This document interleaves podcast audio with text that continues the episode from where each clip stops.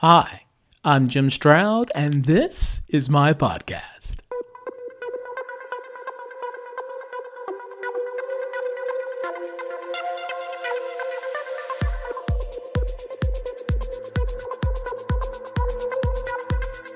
Last year, Oxford Economics published research entitled How Robots Change the World, and among its findings was this quote, quote, the rise of robots has already had a profound effect on industrial employment around the world. Today, approximately one of every three new manufacturing robots is being installed in China, the world's great workshop. Our econometric modeling finds that on average, each newly installed robot displaces 1.6 manufacturing workers. By 2030, we estimate that as many as 20 million additional manufacturing jobs worldwide could be displaced due to robotization. End quote. Now, although I think any jobs displaced with robots and automation will usher in new and different work in its place, there are some who see this inevitable transition into a robot future as a threat. And there are some people who see the rise of the robots as an opportunity to raise more money for the government. After a quick word from my sponsors, I will be discussing the pros and cons of a robot tax, an idea that seems to be picking up steam. Stay tuned. Launching an innovation in HR tech is no small feat. With all of the noise and countless vendors in the market, sometimes the most promising innovations don't get the chance they deserve to impact HR. And while early and growth stage founders are highly innovative, most aren't experts at scaling revenue to drive growth and support their vision, which can mean the end of the road for many startups. That's where Pure ACV comes in. We've had the great fortune of working with some of the most innovative brands in HR tech for over three decades to build compelling messaging and solid scalable teams that drive growth, giving these innovations a chance to impact how HR is done. To learn more, visit us at pureacv.com. The idea of taxing robots has been gaining some momentum as a way of slowing down the spread of automation so as to protect American workers. It was an idea that Bill Gates conceptualized and promoted in 2017. Here's a clip of him explaining his idea. Right now, if a human worker does, you know, $50,000 worth of work in a factory, that income is taxed. If a robot comes in to do the same thing, you'd think that we'd tax the robot at a similar level. What the world wants is to take this opportunity to make all the goods and services we have today and free up labor, let us do a better job of reaching out to the elderly, having smaller class size, helping kids with special needs. You know, all of those are things where human empathy and understanding are, are still very, very unique. And we still deal with an immense shortage of people to help out uh, there. And so, if you can take the labor that used to do the thing automation replaces, and both financially and training wise and fulfillment wise, have that person go off and do these other things, you're net ahead. But you can't just give up that income tax because that's part of how you've been funding that level of human workers. Some of it can come on the profits that are generated by the labor saving efficiency there. Some of it can come directly in some type of robot tax.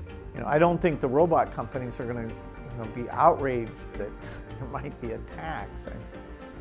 Uh, Those who support the idea of a robot tax include New York City Mayor Bill de Blasio, he talked about a robot tax when he ran for president, calling for companies to pay five years of payroll taxes for every job automated. Uh, hmm. No comment on that.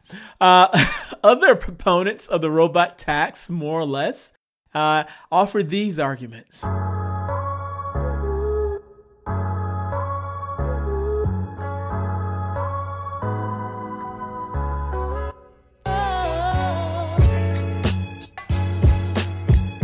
Business Insider says this quote, such a tax could also conceivably create another source of federal revenue in an economy governed by more machines and fewer workers, reducing the possible disruption to the funding structures of Social Security and Medicare, which rely on payroll taxes paid by every worker and to help people find or train for new jobs. End quote. Now, there's another website I came across as well that was talking about robot taxes. Uh, the site is called Emerj. And from there, I saw this quote which says, quote, it will slow down the deployment of automation to give society more time to adjust to the possible employment displacement. End quote. In other words, a robot tax will slow down companies adopting automation in mass, thus uh, giving people time to learn a new skill which would make them more marketable in the future. A, uh, a byproduct of that, of course, is that people would keep their existing jobs uh, a little bit longer. Pretty much when I researched the topic, uh, those were the most common arguments for a robot tax. Uh, more money to protect programs like Social Security and Medicare.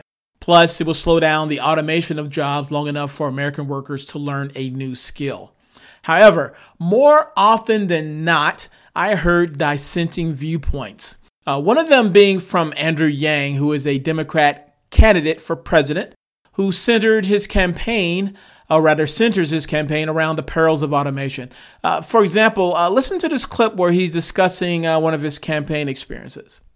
Well, I'm happy to say that when I presented this case to literally thousands of Americans around the country, a light bulb goes off where you say, look, it's technology and automation.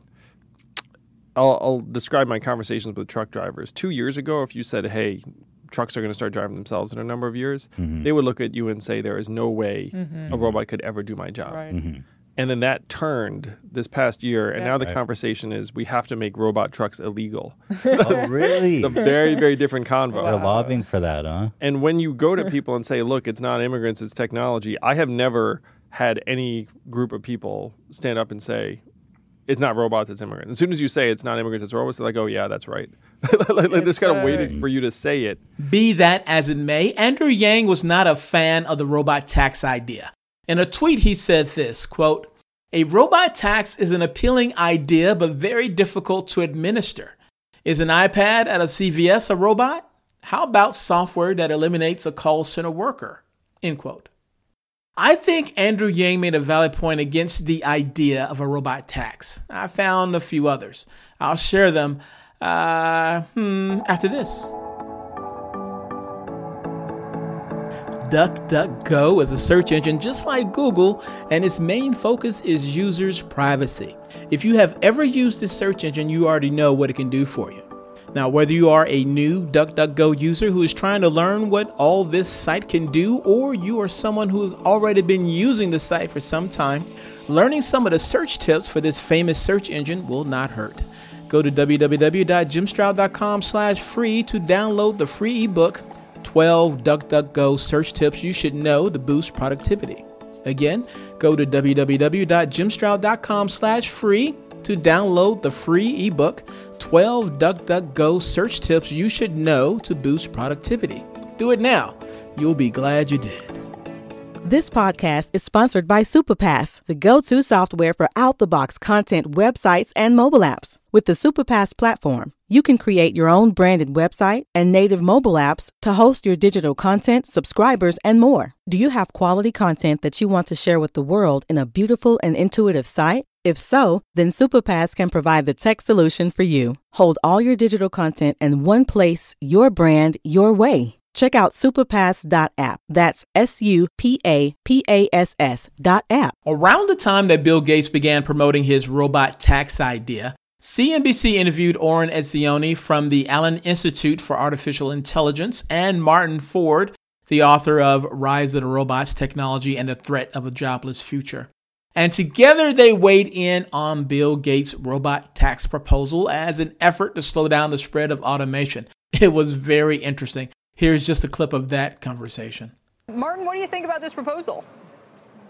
Well, I think Bill is absolutely right that we need to rethink our taxation scheme. I mean, as jobs are automated and it doesn't make sense to rely so heavily on taxes on labor. But I'm a bit skeptical of the idea specifically of a robot tax. For one thing, what exactly is a robot? If you're just talking about factories, maybe that's simple, but actually this is going to go way beyond factories. It's going to impact offices. It's going to impact, you know, people sitting in front of computers, white collar jobs, and then of course it's not a robot at all. It's just software. So how do you figure that out? Are you going to send the IRS in to analyze every piece of software and find out, you know, is it automating Yeah. jobs? So that's very complicated. Um, another thing is what what happens if every Go ahead. country doesn't do this? Uh, for example, what, what happens if China doesn't have a robot tax? I mean, China right now is the biggest market in the world for factory robots. So obviously, if we tax robots and they don't, then that, that's going to be a competitive issue for us. Yeah, the, Oren the issue that was raised about what is a robot, I think is the core one. And I, I, listen, I imagine a guy like Bill Gates especially has thought this through. But you know, when I've seen these prototypes, for example, one of these snake-like robot arms that can do precision manufacturing. You know, how do you distinguish as to whether something that's four inches tall is the, the same thing as you know something that looks like a human, like was in the diagram? I don't understand. Right. It I would be very difficult, and I think. Go ahead, Martin. I'm sorry. Oh, go ahead, yeah, I think please.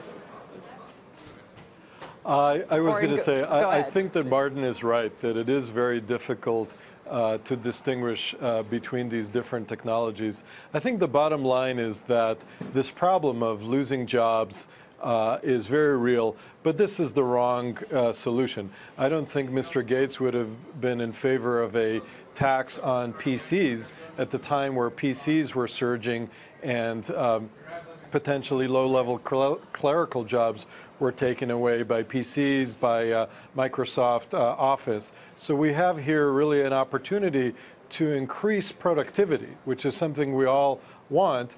And as Martin said, we don't want to hand an advantage to uh, foreign companies who won't be paying a robot tax.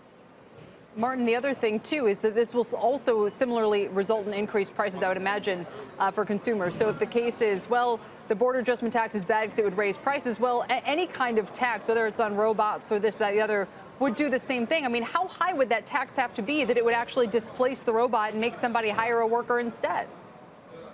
Well, I think it would have to be quite significant because you know robots are going to have many advantages beyond just the cost. It's really not just about saving money on labor. It's the fact that increasingly robots are going to do things that people can't do. Uh, they're going to outperform people, and so at some point. Uh, the robot is going to be, you know, indispensable at any cost anyway. Um, but again, I, I agree that, that it's really surprising to me that Bill Gates would would actually say that this tax might slow automation because um, it's surprising that he would want to slow progress. This is progress, and what we want to do is leverage that progress, but we want to Yeah. make sure that everyone benefits from that and not just a, a few people. The more I learn about the robot tax, the more I think it's a bad idea. Uh, some things I think about, as you've heard in this podcast, with technology everywhere, how do you define what a robot is? How can you determine that a certain software has displaced workers? How do you enforce a robot tax? Should it become law? Do you send IRS agents in to analyze all the software your company uses? How much would that cost in taxes? wouldn't that raise wouldn't that raise taxes just so that the government could do that? And wouldn't taxing robots slow down innovation and decrease productivity, much less company efficiency? I mean, if if uh, experimenting with robots or util- utilizing some new software or automation ultimately means that a company might be fined or rather taxed at a higher rate, then why would the company take that risk? And for that matter, if a company did take that risk, wouldn't that increase prices for the consumer because the company has to make up that money somehow from somewhere, right? A lot of questions for sure. And it may seem unanswerable today. However, I think we will know the answers to all of my questions and any unintended consequences of a robot tax very soon. Uh, because when I was looking this stuff up, I, I found out that South Korea is the only country in the world with a robot tax. Yeah, yeah. They uh, they implemented it. They implemented it in um, August 2017. So it's still early days on how that's working for them. Uh, but but if there are any manufacturing companies in South Korea listening right now, I would make a pitch that you consider opening up a plant over here in the United States where it's cheaper because uh, we don't have a robot tax.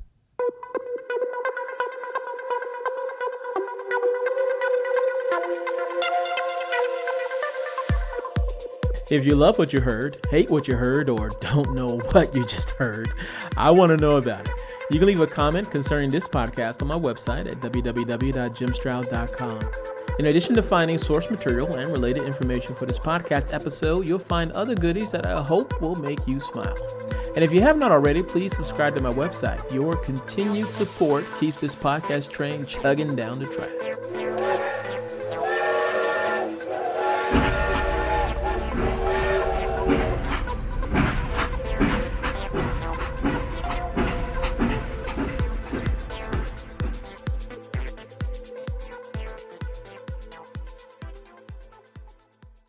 Hi, I'm Emma. And I'm Joe. And, we're, we're, the, Professional, Professional Book, Book Nerds. Nerds. Two Mondays a month, we interview authors and talk about their upcoming books, what drives them, and their go to order at the cafe.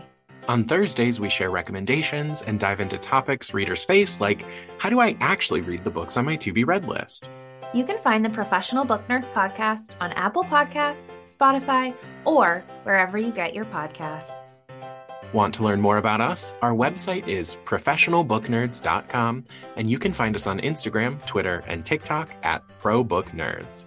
We hope you'll come and listen, and as always, happy, happy reading. reading.